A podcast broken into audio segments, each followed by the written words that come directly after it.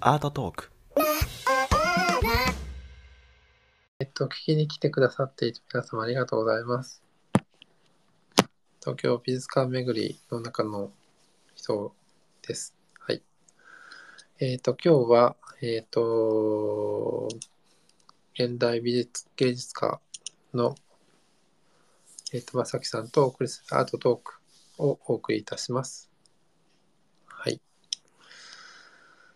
で、えっと、今回です。今回ですが、えっ、と、リヒター展が、えっ、と、始まるので、それの話をちょっとしようかなと思います。はい。えっ、と、じゃあどうしよう。イカマヤさんをちょっと、イカマヤさんともうモデレーターで一緒によろしくお願いします。よろしくお願いしよろします。くお願いします。はいあの、ツイッタースペースのアートトークいつも参加させていただいてまして、うなずき担当させていただいております、ゆかまやです。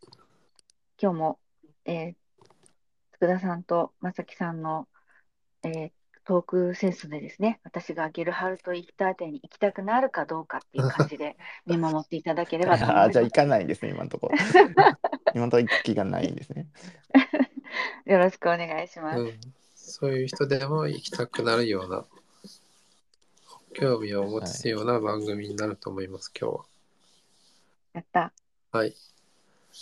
で、ゲルハルト・リヒター展っていうのが6月7日？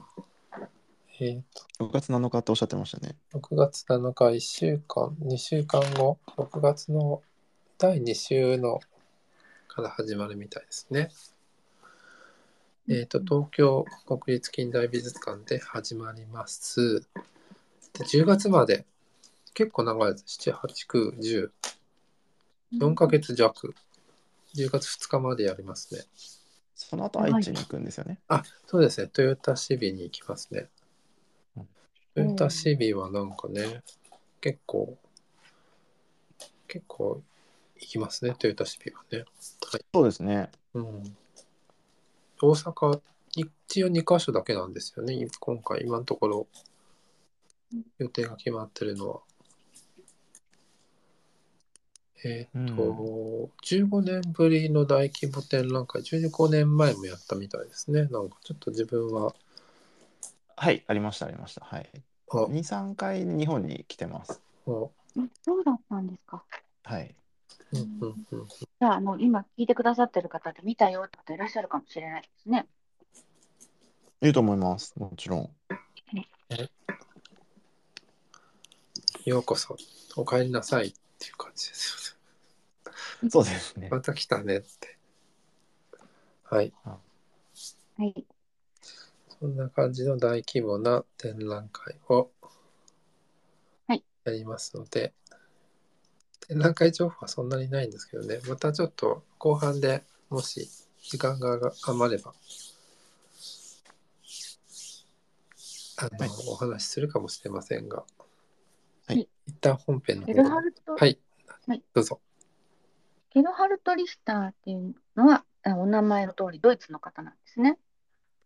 はい、えーはい。ドイツの巨匠と呼ばれるまあ多分ドイツで一番有名な画家ですかねあすごい人が来るんですね、じゃあ。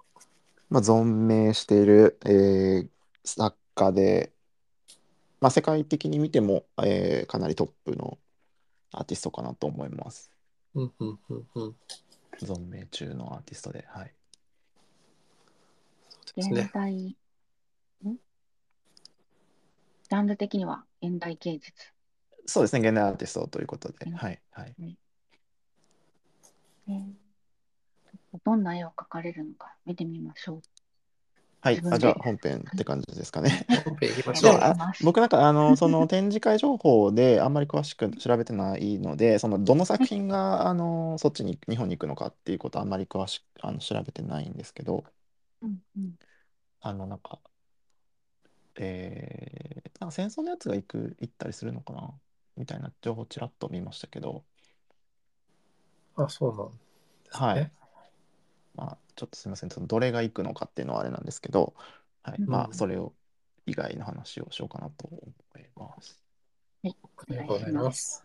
はい、まあでもやっぱ僕ドイツにずっといたので、まあ、ひたすらそのリヒターの、あの展示っていうのはやっぱりかなり見たんですよね。まあ、やっぱどの点、まあ、あの僕は旧東ドイツにいたのでうんドレスデン側にいたので、まあ、やっぱ元ドレスデン出身っていうのもあってあいやのドレスデンのところにも展示作品があったし、まあ、美術館ドイツ国内の美術館に行くとまああの展示会がねちょこちょこやってるっていうのはよくよくあったので。うん。所蔵もしてるしっていうので、まあ、なんかひたすらやっぱ展示回数見たなっていう気はするんですが。うん、まあじゃあプロフィールから、えーまあ、今回は人物誌という感じなのでプロフィールから話をすると、えーゲルハイト・リヒターなんですがドイツ語の発音だとゲルハイト・リヒターリヒターと言います。うんうんはい、ゲルハイト・リヒター。リヒターは、えー1932年生まれで、えー今年で90歳です。おうおはい、90歳で、えー先ほども言ったように、えー旧東ドイツの、えードレスデン生まれでドレスデンにも芸術アカデミーがあるんですけどそこに1951年から56年の5年間ほど在籍をしておりましてでまあそのベルリンの壁のなんやかんやがあってですね1961年に、えーデュッセルドルフ、えー西ドイツですねもうオランダとかそっち側です。はいの西ドイツの、まあ、デュッセルドルフっていうところに、えーまあ、引っ越しをしてうんで、えー一応今では、えーまあその、えーこのリヒターのおかげでということもあって、えードイツで一番って言われる、えー美大のデュッセルドルフアカデミーに在籍をします。うんうん。うんうんはい、で、まあ、その後1971年から1993年の10えー20 24年えそう22年間かな、うん。はいえーここで教授になります。なるほど。はい、うんなのであのそれもあってデュッセルドルフデュッセルドルフの、えークンストアカデミーは、えーまあ、ドイツで1番2番ぐらいの、えーレベルレベルというか知名度というかうんです。はいうんうんで、まあ、あのーそうですね。この前、あのーえっと、ジョゼフ、ジョス、あの、ボイスの展示の時にパレルモ展も多分やってたと思うんですけど、あ、やってましたね。はい。まあ、ここら辺、あの、みんな知り合いな感じなので、まあ、パレルモとか、まあ、ポルケとか、そこら辺と、えー親交し、えー親交があった、親交はい、があった人たちです。ここら辺はね。うんうんうーん。はい。で、まあ、その、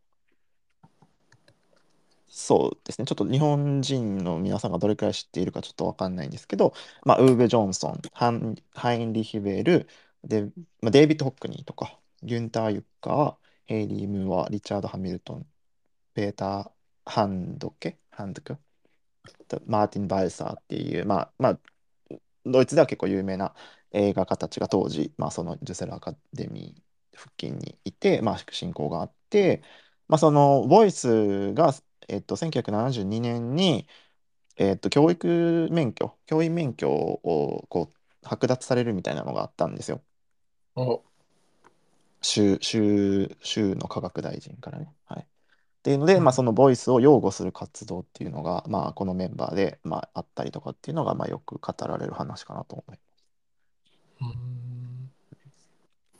えーまあで、まあ、ゲイハット・リヒター、えー先ほども言ってるように、えーとはい。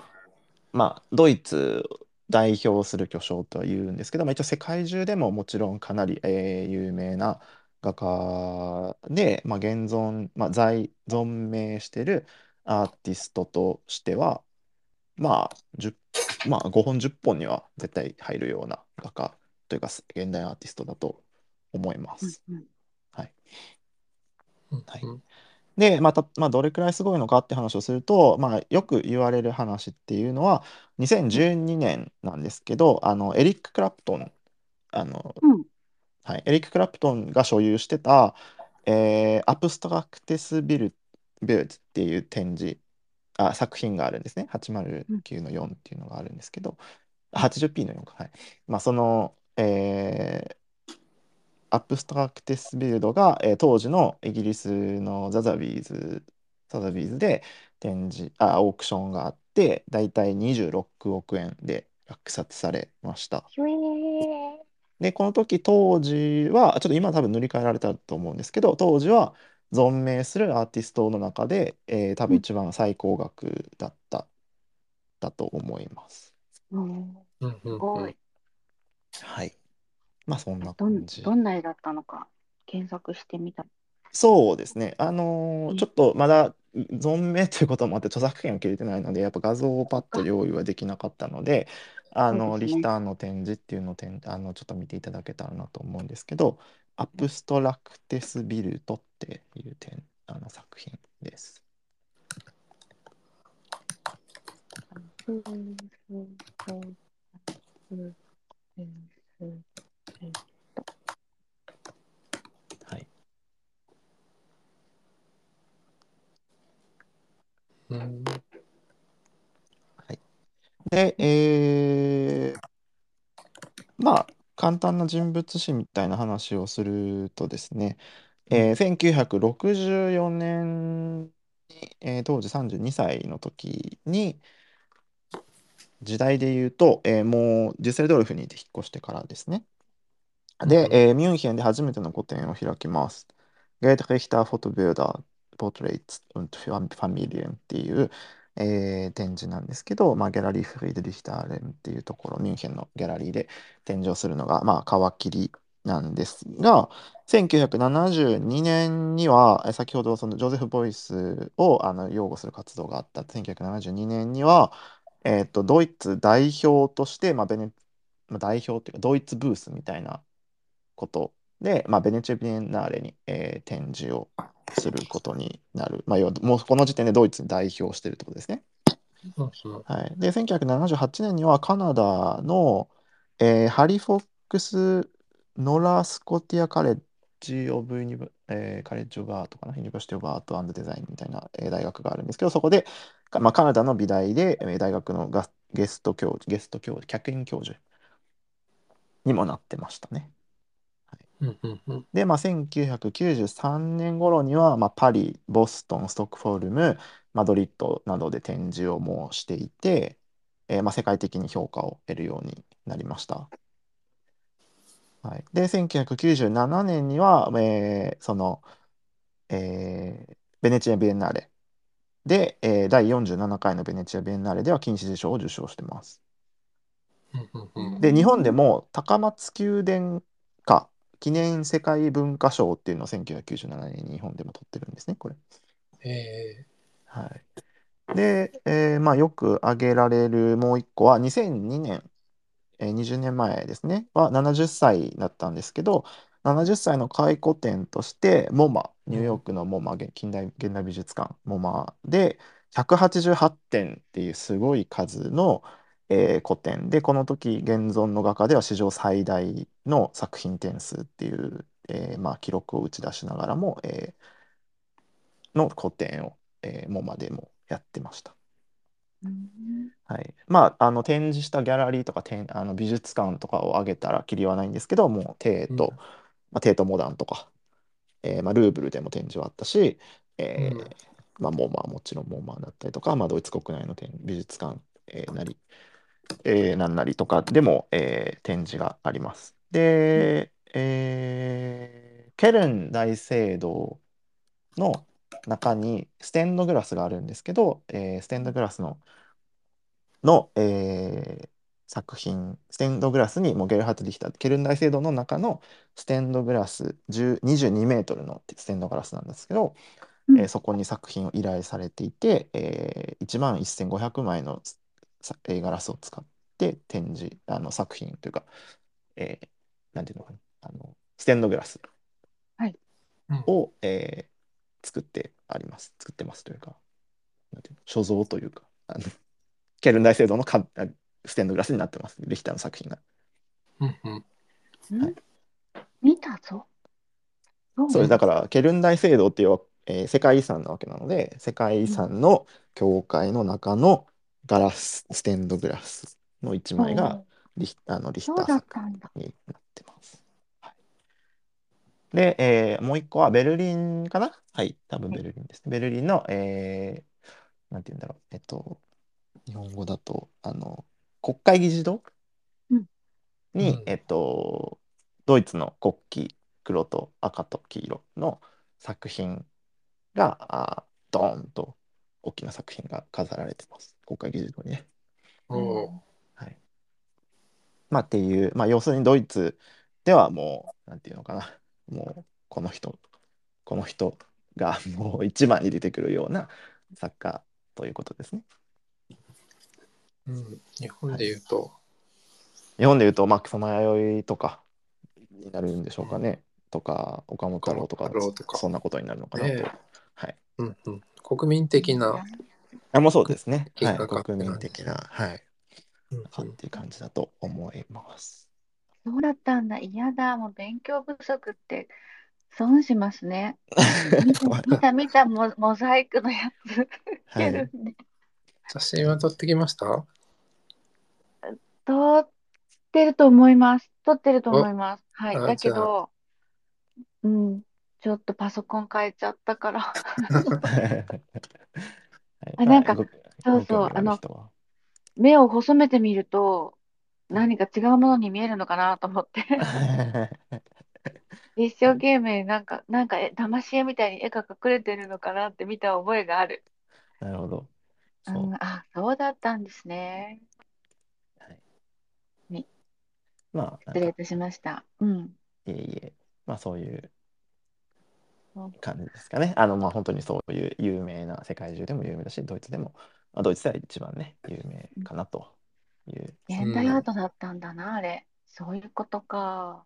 です。はい。まあなぜかって、まあこの後説明をしていくんですが、えっと、まあリヒターのて作品っていうのは大体、まあ時代っていうのがまああって、まあ大体7種類の作品を作っています。まあ一応、あの、えっと、共通するコンセプトっていうのはずっと持っていて、まあそれはシャイン、まあ、ドイツ語ではでシャインっていうんですけど、うん。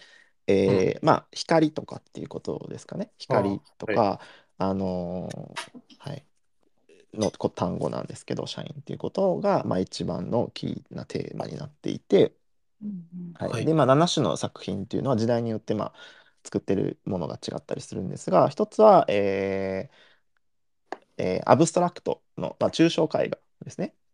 はいが要はえー一番見たことがあると思います。えっと、スキージーとかでスキージーってあのさ、えっと、シルクスクリーンとかで伸ばす、まあ、ゴムベラみたいなことですけど、はいはいはい。ゴムベラあをそうなんだベブベーってこう、あの大き長いね何メートルとかのキャンバス、大きなキャンバスにおそれぐらいのサイズのゴムベラ、ゴムベラというかゴムの板みたいなのをこううん左から右にビーって引き伸ばすというか右から左にねやるとこう絵の具がまあ油絵がこうビーって伸びるじゃないですか、はいはい。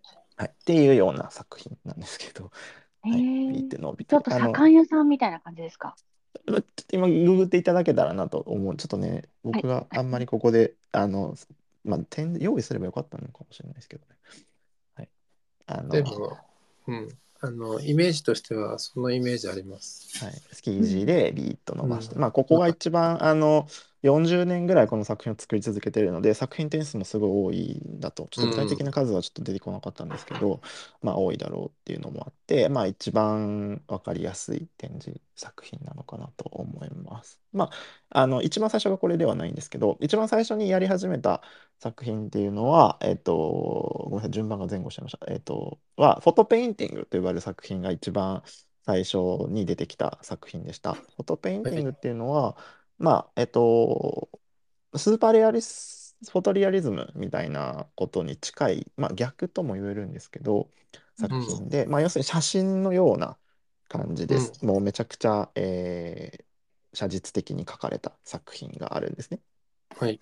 で、あのーこれっていうのは写真を元にして絵画に起こしてるんですよ。で、ちょっとまあぼやかしたりとか、まあちょっとこう、うんえっと、円輪郭線をぼやこうジャジャってしてやるような作品があって、まあ、フォトペインティングっていうのはリヒターあのね、あの、よければ調べながら見ていただけたらなと思うんですけど、はい、が、えーあって、えーっと、要するにス、えースーパーフォトリアリスムとかっていうのは、まあ、アメリカで、まあ、この時代、同じぐらいの時代であった話だと思うんですけど、あれっていうのは、し普通の風景っていうのを写真のように描くっていうことをやってることに対して、もうリヒターは写真ありきなんです。写真を絵画に直すっていう逆順でやってるんですね。あの、レアリスムに対して。はい、っていう、まあ、要は写真の、まあ、そのイメージっていうことをぼやかすことがコンセプトだったっていうことですね。うん。はい。まあ、要するに何をどう見るのかっていうことを写真とは何か写実とは何かとか、まあ、なんかそういうことを問いかける作品なので、まあ、そういうものが、えー写真を元にしているっていうことがテーマで、まあはい、重要な作品ですね。要するに、あのーえー19世紀に、まあ、写真の技術が発達したことによって、まあ、肖像画家とかっていうのが職を失ってとかっていう歴史があってで、まあ、要するに絵画に対して写真の技術っていうのはすごくある意味敵だったしあのすごくなんて言ったらいいのかな、まあ、難題をを押し付けてきたものであってで、まあ、それに対してフォトレアリズムっていう、まあ、風景を写真のように描く描いてみるとか写真と絵画っていうものに対しての、えー比較っていうことをやってた作家があった中で、まあ、それを踏まえた上で写真を元にして写真を絵画にしてさらにそれをちょっとぼかすっていうようなことをするっていうのは、えーまあ、現代アート的というか、うんえ逆ふ普通の流れの逆をやるってことですね。はい、っうんていうことをやってたっていうのが、まあ、フォトペインティングの時代です。でこの後は、えーカラーチャートっていう、まあ、名前がついているような作品があって、えーまあえー先ほど言ったケルン大聖堂の作品がこれに当たるんですけど、うんまあ、正方形の色のパネルっていうのを、まあ、なんていうのかな、モザイクにこう組むっていうような作品ですかね。うんうんはい。だからもう幾何学の絵画っていうことで、まあ、これはジョン・ケージとかの、えーオマ、オマージュというかあー神話があるんじゃないかっていうのを、まあ、本人も言っているのかな。はい。で、まあ、ジョン・ケージが言ってたってことは、まあ、4分33秒っていう作品が、えー有名なジョン・ケージですけど、えージョン・ケージをご存知ない方に軽く説明すると、えーまあ、例えばお、えーあれは要はオーケストラというかの、まあ、舞台でジョン・ケージがバッと出てきて、えー何もしないっていう。いやそこにそこは普通はねあのオーケストラでバイオリンなりねあの、なんならっていうオーケストラが、えー音をす大音量で奏でる場所に立って何も音を発しないっていう作品をやって43 4分33秒間、うん。まあ、さ要は観客がざわざわし始めるとか例えば、うん。うん、みたいなことを含めて、まあ、あの無っていうこと。無を表現するっていう作品が、まあ、ジョン・ケージだったんですけど、まあ、ジョン・ケージが、えまあ、この時に言ってる内容っていうのが、まあ、私は何も言うことがない。だから私はそのことを言うっていうワードが、まあえーあって名言みたいなことですね。はいまあ、無を表現するっていうことをやってたのがジョン・ケージだったんですけど、まあ、そのカラーチャートっていうのはここら辺の影響を受けているというか神話があるっていうことですかね。なるほど。えーまあ、このカラーチャートの中にも含まれるんですけど例えば、えー JPEG の画像をうんをあのもうわざわめちゃめちゃ質の要はめっちゃちっちゃい画像 JPEG の画像を大きく引き伸ばすとこうあガビガビになるじゃないですか。はいはいはいはい。あれってモザイクになる、はい、モザイクになるわけですよね。はいはいまあああいう作品があったりとか、要はまあ写真と、まあ、現存のイメージっていうことに対しての、えーアプローチをする作品とか、まあ、それが例えばせん、まあ、戦争のえ写真とか、まあ、例えば、うんなんかそういうような、まあ、印象的な写真っていうのをそういうふうに使ったりとか、はいまあ、なんかそういうのもやってましたね。うんうんはい、で、まあ、その次に発展系なんですけど、まあ、オーバーペインテッドフォトって言われる作品があって、えーこれは普通の写真の上に絵の具を載せるっていうことをやっ初めてやった人です。いや作品。で、まあはい。まあ、写今度は写真を使ってで写真の上に、まあなんか絵の具ベーンって載せてあるブチャってなってるような、まあ、ものなんですけど、はい。まあ、何が書かれているのかっていうことと、えーまあ、要は何をどう見るのかっていうことが、まあ、彼の重要なコンセプトなので、はい、あの写真を写真っていうものと、まあ、絵の具っていうものを合わせることで、まあ、見え方がいろいろ変わるっていうことのアプローチをやってる作品っていうのがそうそれは今なんていう手法でしたっけ？オーバーペインテッドフォトです。カタカナでも出てくると思います。うん本当にあのモノクロの写真とかの上にあの、まあ、あ油絵の具とかエナメルの絵の具とかっていう顔料をべちゃって乗せてあるっていうこうんうんうんなるほどね。とかですかね。はい。で、あーはい、あのさっきのジョン・ケージの作品のあの、まあ、神話があったっていうのはここら辺もそうなんですけど、まあ、グレイペインティングって言われるグレーあの灰色ですね、まあ、灰色うん一色のみで、えー作品を作るっていう、えー何も、まあ、無を表現してるってことですかね。はい。まあ、これもあの無を表現するっていうのは、あまあ、彼もいろんなインタビューとかでたくさんあの彼が言った内容っていうのはどこでも出てくるんですけどあの、まあ、デュシャン的な、えー影響デュシャンの影響も受けていて、まあ、この無を表現する、まあ、何をどう見るのかっていうことはデュシャン以降よく、えー重要視された現代アートのテーマで、まあ、デュシャンの泉っていうのはそのべただの便器だったんだけど、まあ、その便器をどう見るのかっていうことを、うん。まあ、あの鑑賞者に投げ問いかけたっていう作品なので、まあ、あの彼、えーリヒターも結局そのデュシャン以降全ての作品はレディメイドであるみたいなことを言ったりとか、うん。はい。まあ、なんかそういうことも、えー影響があって、まあえーそうですね。無無を表現すると灰色で一色で表現をしているグレーペインティングっていう時代、まあ、あの作品群もたくさんあります。はい、でもう一個有名なのが、えーこのミラーペインティングっていうガラスの板。これ多分もしかしたら日本に来るかも。あの日本のえなんていうのなんて、えー瀬戸内海の、ね、とと富の長島島？いや豊島？富島とは読まないんですねあれ確か。なんかあるんですよ。富富島とは読まないんですけど。ちょっと待ってください。リヒター富島。富富なんですけど多分読み方が確か富じゃなかったと思う。に、えーこの作品があるあとがあるんですけど。豊島ですか。豊島？うん。豊島。はい。豊し愛媛県の豊島にリヒターの、えーこのガラスの作品があるんですけど、はい。まあ、何点かあって、まあ、世界中で今いろんなところに多分所蔵があるんですが、えーまあ、ガラスの板がまあ何何枚とか 10, 10枚ぐらいかな。ちょっと13枚だっけ？枚数ごめん適当に言っちゃいけないと思うんですけど。まあまああの、まあ、数多いガラスの板大きな身長台ぐらいのガラスの板がバーッと並んでいて、うんいろんなバージョンがあって、まあ、まっすぐただ並んでるバージョンもあれば、あのちょっと斜めになってるバージョンとかもあるんですけど、14枚のガラスの板が、はい、連続してハの字を描くように角度が、うんまあ、全長8メートル、180センチ ×190 センチののうんガラス。で、このガラス、実はただのガラスじゃなくて、35%は反射で、65%は透けて見えるっていうあの特殊なガラスを使ってるんですね。うん。はい、なので、えーまあ、透ける部分と反射がちょ入り混じっているっていう、まあ、これもシャイン、シャインっていうこと、光とかっていうことに、まあ、あのコンセプトがあるっていうのが、えー見えて取れると思いますけど。はい、っていう面白いのが、そうそうやって解説聞いてるって見るとね面白そうですね。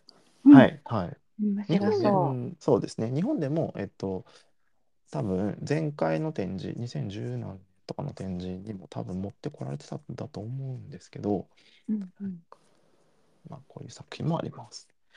はい、で、まあ、最後、最初、なんていうのかな、えー最後の方、彼の晩年っていうのか、はい、晩年的な、まあ、今の時代で、えーよく使われている作品っていうのが、アトラスという作品集で、まあ、アトラスっていうのはドイツ語、まあ、英語もそうなんですけど、えー地図、地図、地図集みたいなことうんをアトラスっていうんですね。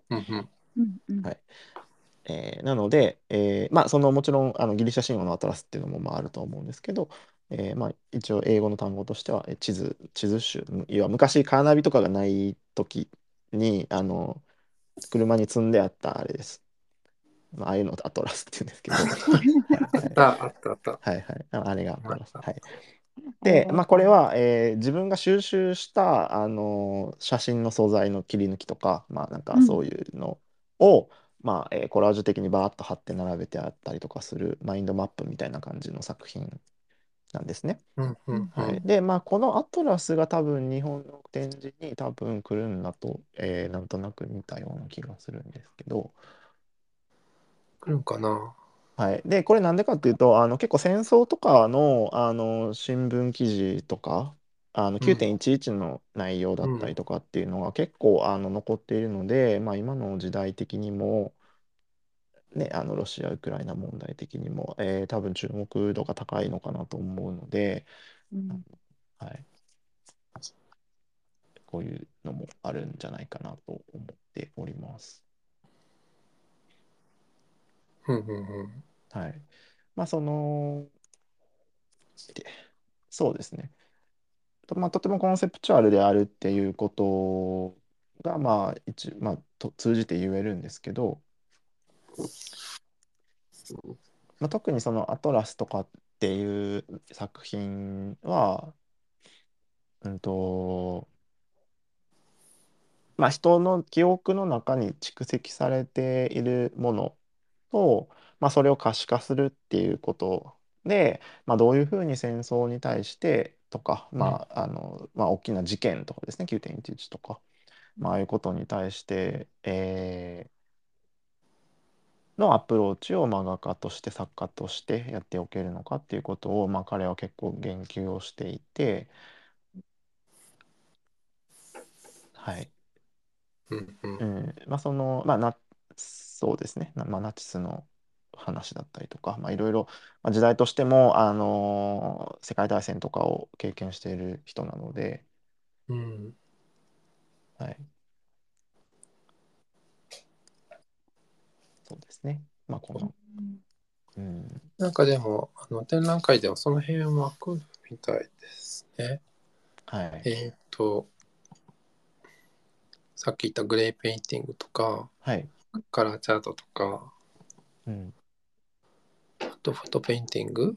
うんうん。そその辺は、アトラスはちょっとあれですけど、まあさっき言ってた、あの、アブストラクトペインティング、はいはい。その辺とかも普通に来るみたいですうね。んはい。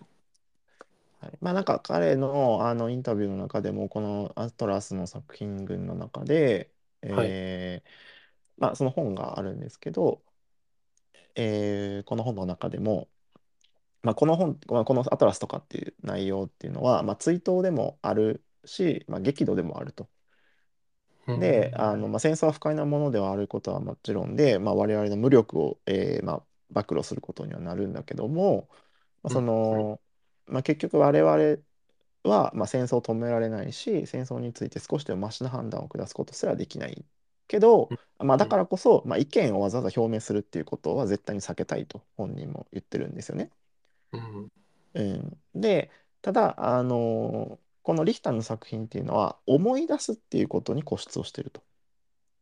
うん。まあ、要するにこれは傷口を開く開いておくことが大事なんだって、まあ、あの彼の担当である、まあ、ヤントルンブリュッカーって人があの説明をしてるんですけど、うんまあ、要するにこれは疑いもなくあなたが望む望むないに関わらず戦争に関わる一つの法則方式であ形式であるっていうことをまあうん言っていて、まあ、その戦争に対して文字で何かを言うとか、まあ、これ、まあ、僕このここでは話はしてなかったんですけどあの要するに今、まあ、SNS なりなんなりとかだけではないんですけど、まあ、戦争に何かを対して、えー意見を表明するってことはリスターはやるつもりはないってはっきり言ってるんですけど、まあ、僕もあの、まあ、現代アーティストとして戦争に対して何かを言うつもりは一あの避けたいんですよ。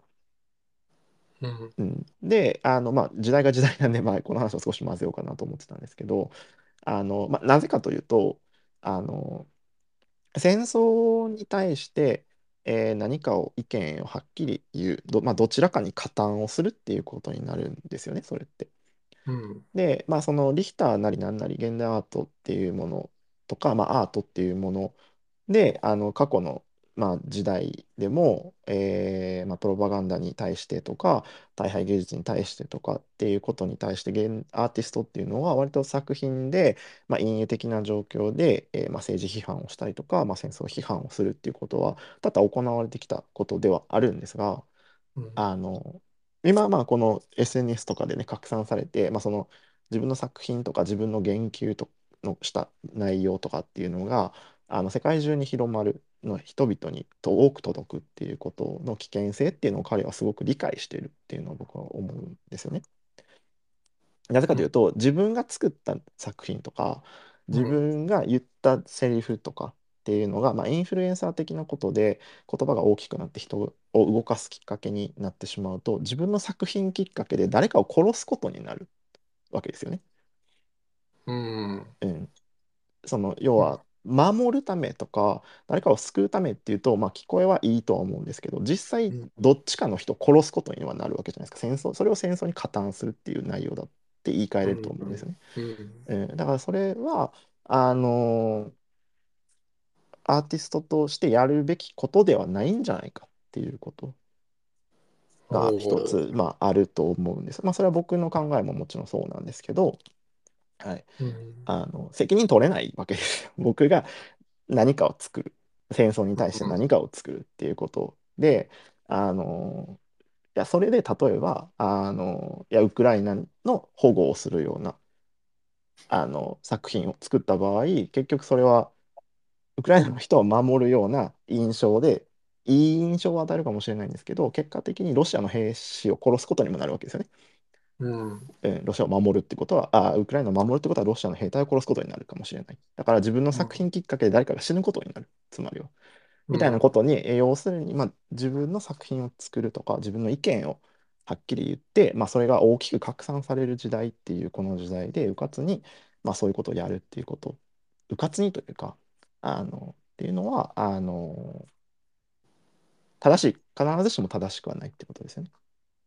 うん。まあ、なので、えー彼が取った作、まあ、戦争へのたとか、まあ、大虐殺とかいろいろ過去の内容が、まあ、9.11とかねがあった中で彼がやろうとしてることは一貫して傷口を開いておくってことにとどめているってことですね。いや風化させないとかっていうまあことになると思うんですけど、うん。うん。はいうん、っていうことを、まあ、要するに、えーあのジャーナルフォトとかジャーナルニュースとかっていうのは時期が来ると廃れるじゃないですか。うん。廃れるとか忘れられるものですよね。もちろんニュースっていうのはどんどん毎日毎日たくさんあるので、うん。あのその誰が書いたとか作品あ文章とかっていうのはまあ取り正されてることはないじゃないですか。うん。うん、ただ作品っていうのは結構残るわけですよねニュースに対して。ゲルハート・リヒターが1個作っ戦争に対して作った作品ですっていうと何十年何百年と残り続けるわけですよ。うん。うん、なので、あえ？うん、そうニュース1個っていうこととか文字1個ワード1つとかっていうことに対して作品を作るっていうことはすごく、あの特にリヒターとかすごい有名になってくるとやっぱりパワーを持つしあの過去残あどんどん未来に残っていくっていうことがやっぱり普通の内容とはすごく違うので、彼がやろうとして徹していることっていうのは傷口を開いておくっていうこと。うん。うんに、まあ、徹しているっていうことを、まあ、あの解説者の、まあ、このヤントレン・ブレッカーって人は言っているんだと思うんですけど。はい。まあなんか、ねあれまあ、ピカさんのね、ゲルニカとかも、まあ、あれですもんね、反戦というか、はいはい。そう、そうなんです、残りますもんね。はい、ただやっぱ残っていくので、それが正しいかどうかっていうのは、見る点によってやっぱ変わってくるので、うん。えーまあ、そこら辺は考えなきゃいけない。特にこの時代、SNS とかでね、インターネットとかがある時代はやっぱ考えなきゃいけないよねっていうのはあるのかなと僕もうんうん思います。うんうんうんうん。まあ、裏の裏は表ですからね。そうです、そうです。はいはい。うんどっちが、要するに市民、一般市民っていうことはやっぱ戦争は止められないよねっ戦争に何かをできることはできないから、えーなんかそれが必ずしも正しくないっていうことはやっぱ考えておかなきゃいけないっていう、うん、ことだったっていうことですかね。なんかまあそのあのーえーアウシュビッツうん。かな？はい。まあ、その、ナチスの時代とかっていう時の作品とかっていうのも、まあ、この、えーこのプリッカーも言ってるんです。プリッカーか、も言ってるんですけど、あの、これは幼い頃に、なんかまあ、えーヌードの写真を写初めて見た瞬間に似ているみたいなことを言ってて、うん。幼い、例えば少年とかって、あれってすごく衝撃なんだと思うんですね。例えば女性のヌード写真集みたいなのを見た時っていうのは。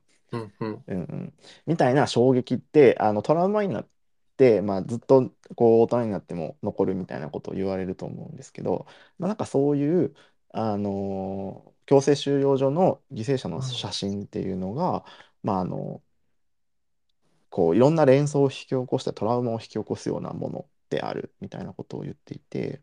うん。まあ、なんかそういう、まあ、写真の歴史とかっていうものの、えーまあ、を、まあ、この「アトラス」っていう作品で、えーまあ、合計809点、えー作品リヒターは作っていて62年から15年2015年まであの写真をね、はい、あのバーッと作っていて、まあ、本当にあのこの「アトラス」の中にもあの強制収容の写真とあのなんていうのかな、えーこのアダルトな写真が、まあ、あの混ぜて作られてたりとか、まあ、とてもコンセプチュアルな、まあ、写真がバーって羅列されてるだけなんですけど、まあ、そういうコンセプトであのなんていうのかなこう。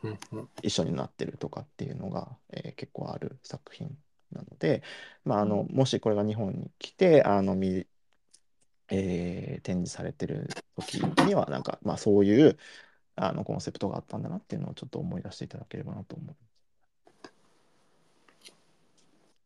なんなるほと、どね。うん、えーうんなんか、うん。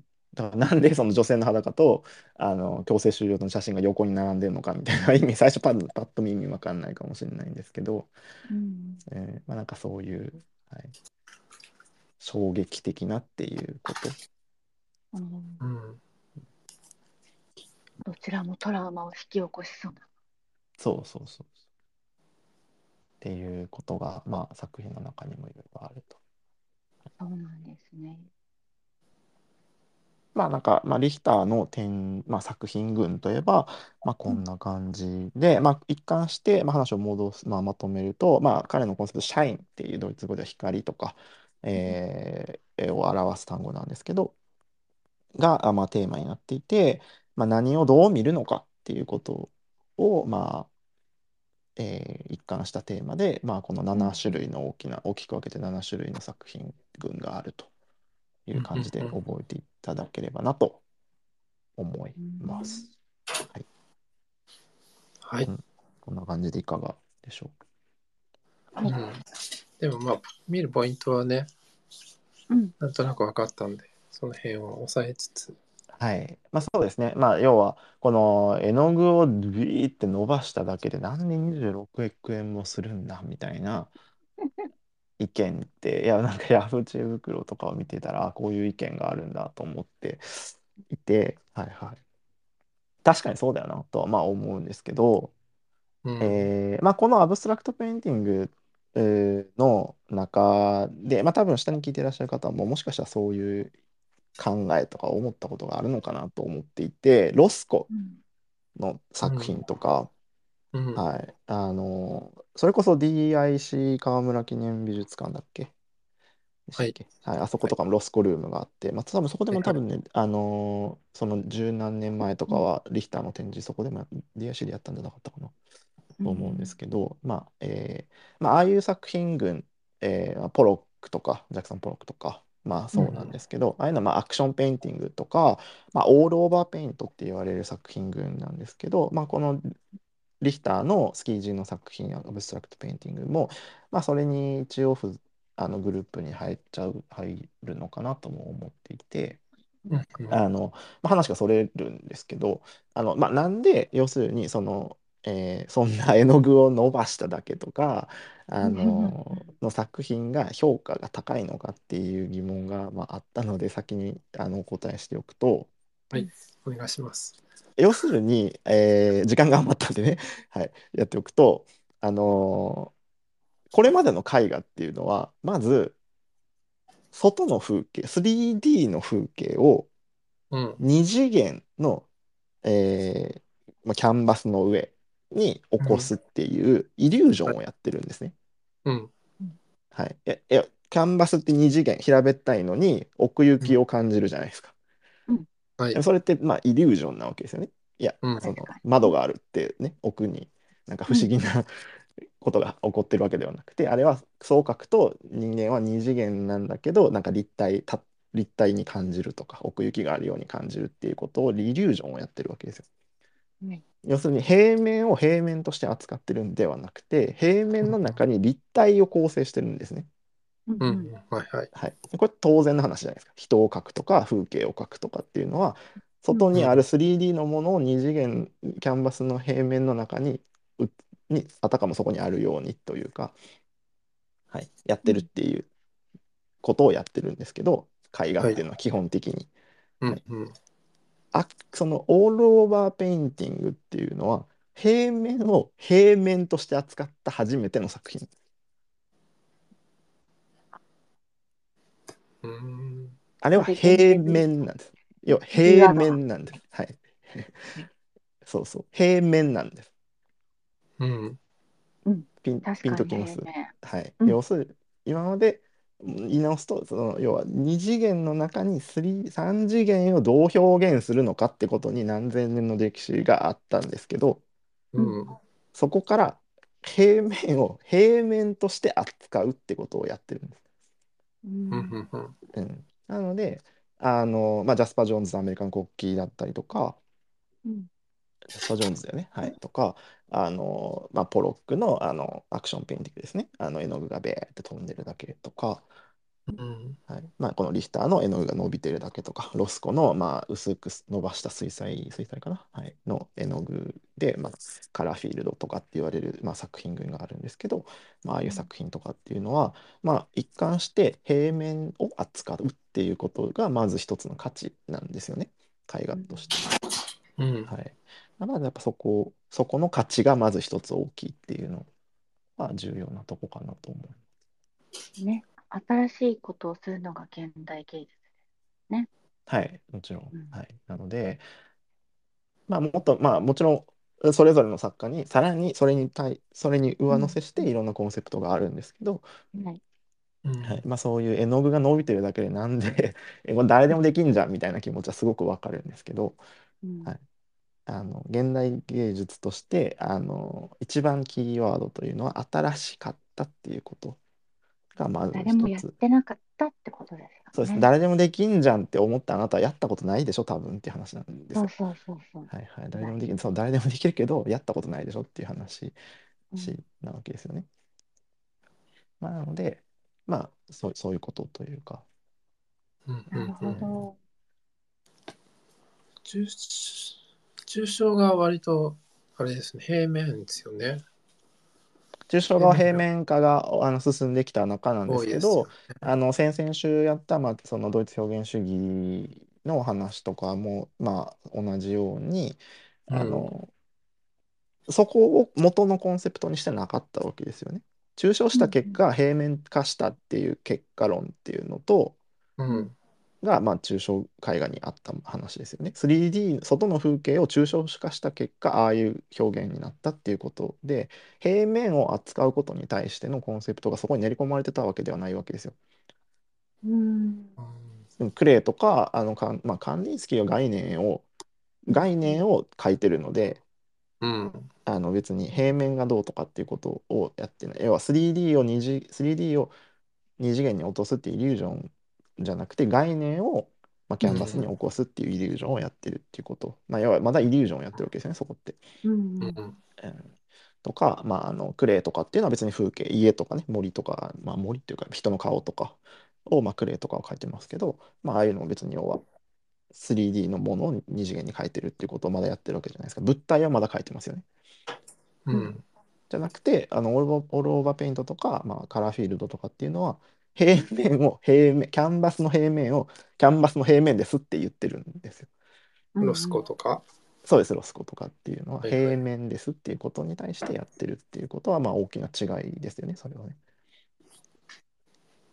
なるほどね。はい。うん。まあ、その、特に、まあ、リヒターに関しては、えー写真に対しての、えーアプローチっていうのが多々出てくるので、まあ、その写真っていう現実とか事実を元に作られている、まあ、要は記録性が高い媒体に対して、えーまあ、うんそれを壊すとか、まあ、それを消すとか、えーぼやかしたことによって、えーまあ、コンセプト的には、えーまあ、要は何をどう見て人間がどう何を見てたのかとか、うん。えーまあ、なんかそういうことにアプローチをするっていう点ですかね。写真と絵画の関係性とか、えー写真が持ってる。写真っていうものは基本的には、あのー写真としての技術、クオリティっていうのはあるんですけど、まあ、それ以外にも切って切り離せないものっていうのは記録性ってことなんですね。うん。要するに実際にあったこととかっていうのを瞬間を収めているっていう記録性っていうのが保持されている技法なんですけど、カメ、写真っていうのは。えーまあ、その記録性っていうものを、まあ、逆手に取る作品だったりとか、まあ、その絵画と写真っていうバランスとか、まあ、なんかそんなことをやってるのがリヒターって感じですかね。うんうん。うん。なんか見て、見たくなっちゃったよ。はい、へえ。あの、流れも見ていきたいですよね。そのグレーから色がついて、また。そうですね。うんあ、でも、うんそう、逆ですね。一応、赤、あ、そっか、こそっか赤。う、目立つバキバキとした色彩から、うん。えーまあ、グレーに入る。まあ、うん、そうですね。まあ、アブストラクトペインティングに関しては40年ぐらい長い期間ずっとやってるので、うん。まあ、あれなんですけど、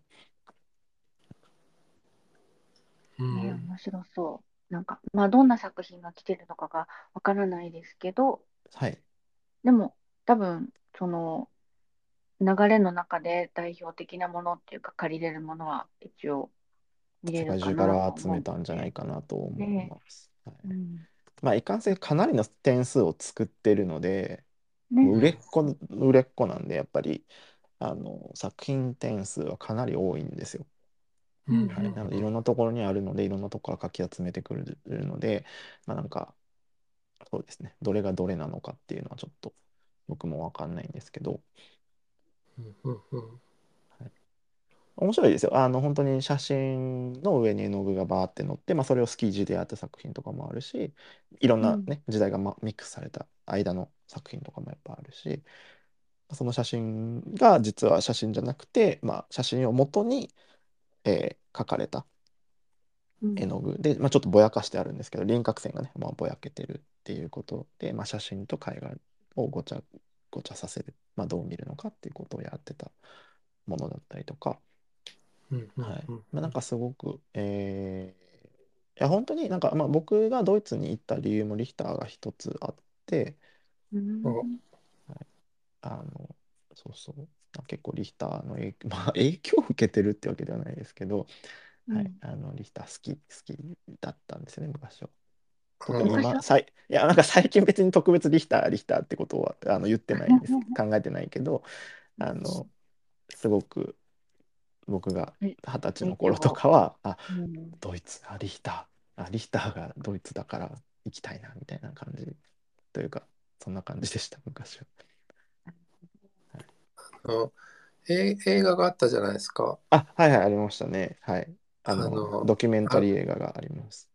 ドキュメンタリいやあの実はあれドキュメンタリーでは実際はないんですけどうんあの一応元に題材として、えー作られた映画「数奇な画家なそうですなそうそうそうそうなんやらってやつですかね。はい、っていうのがあって、まあ、リヒあれもあの現映像の監督と契約があってー、うん。あの、まあ、要は彼を題材にした、えーフィクション映画なんですよあれ。ほうん。ドキュメンタリーじゃないんです。で、ドキそう。で、あのー契約で、うん。どれが誇張したフィクションなのかとかどれがあの本当のドキュメンタリーの部分なのかっていうのをあの、うんはっきり言わないってことが契約だったんですよ。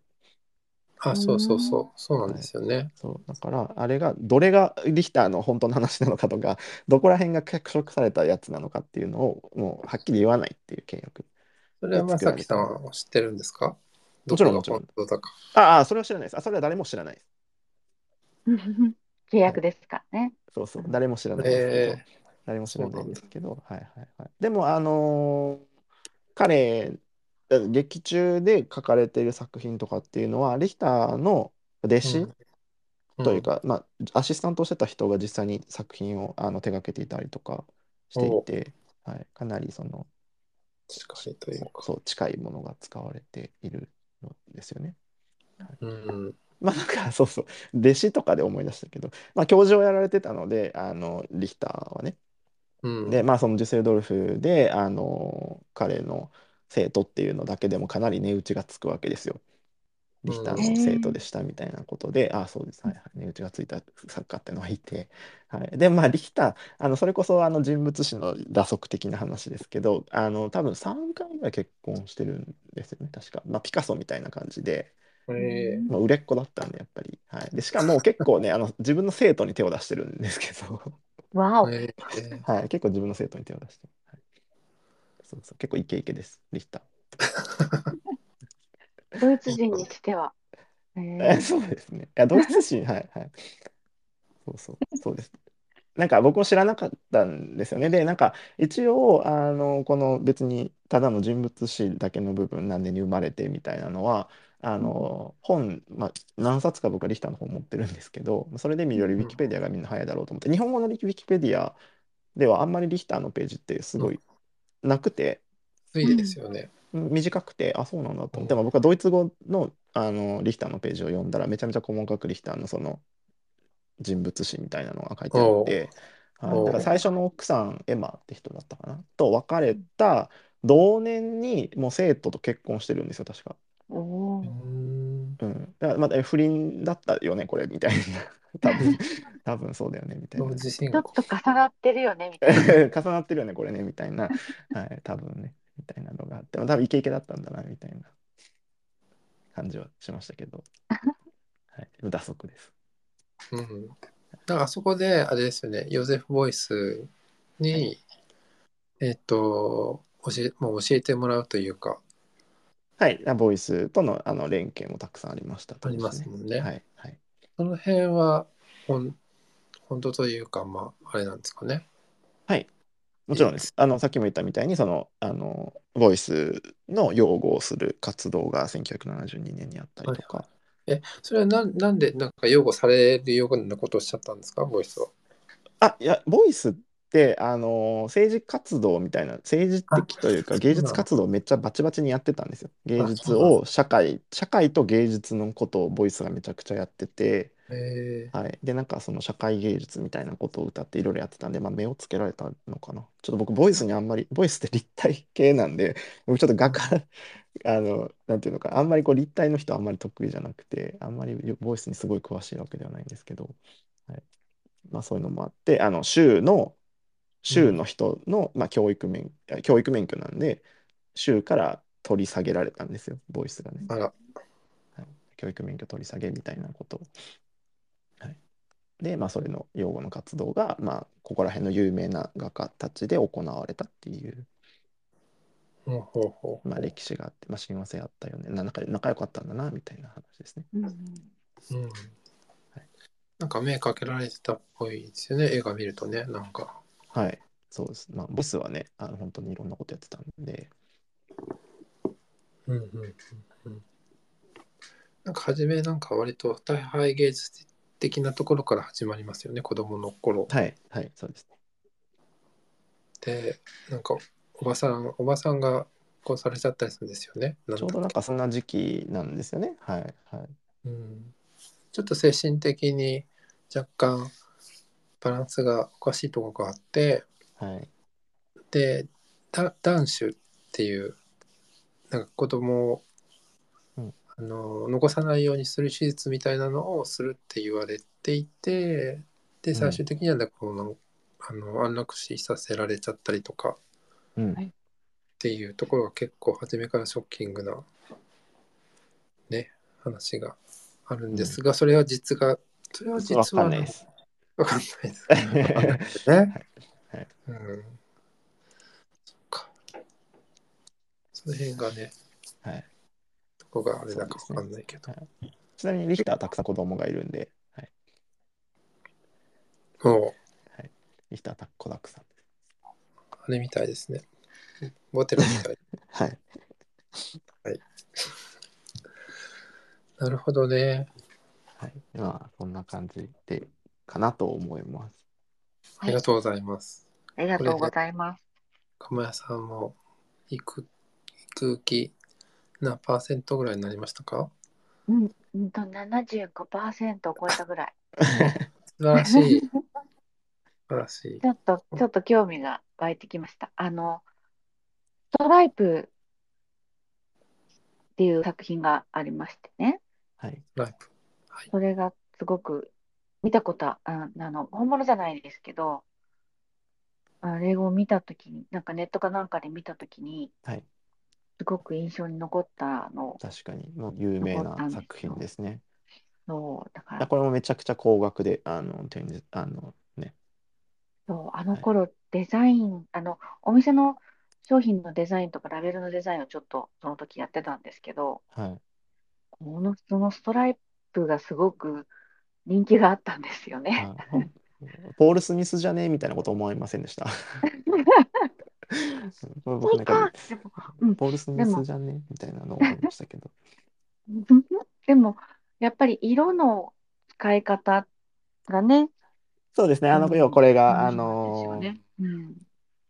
えっと、カラーチャート、あの、モザイクの作品うんの延長うんかなと思うんですけど、はいそうそう。あんまりこうビビッとにいかないところとかがあって、ビーッとね、あの、要は色がビーッと、まあ、縦の線で何十色のが、あの、線、ストライプになってるっていう作品なんですけど、まあ、だここら辺のカラーフィールドとかと同じ、さっき言った話ですね。あの、はい。平面としてっていうこそうと。ですね。うん。その辺のこう色、カラーチャート、うん、カラーチャート好きなので、ちょっとはい見たいなと思いうます。ん。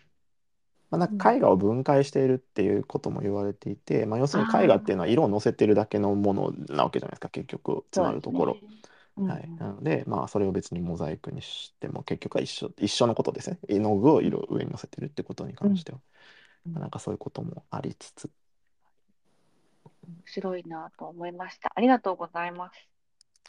なんか質問はいかがでしたでしょおえー。入ってないです。ですね。皆さん、あの聞い。てて質問するの忘れてい。たんだと思い。ます。はい、あの上のリンクの、えーごめんなさい、1個の方は投げ銭の僕の投げ銭のバイミーコーヒーってい。うのを貼ったんですけど、もう1個は、はい。あのい。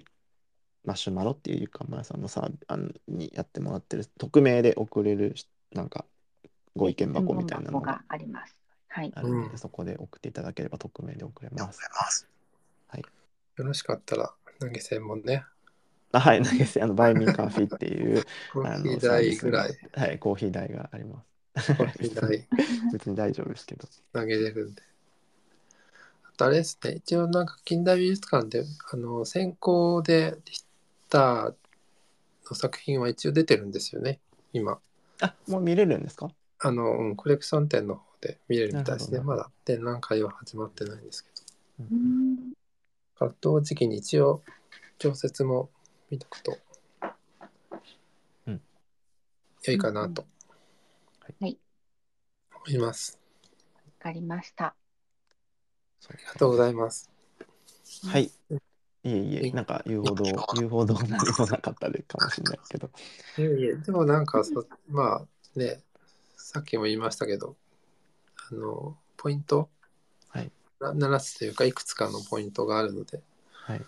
そうですね。まあ、なんかまあうん現存の作家の作品の解説をするのはなんかちょっと野暮かなと思って、まあ、あんまり具体的なことは言わないようにしたんですけど、うんうん、行って行ってみていただいて皆さんが感じた方がいいのかなとう思うんので、まあなんかきっかけというか外枠みたいなことだけでとどめておいたつもりなんですけど、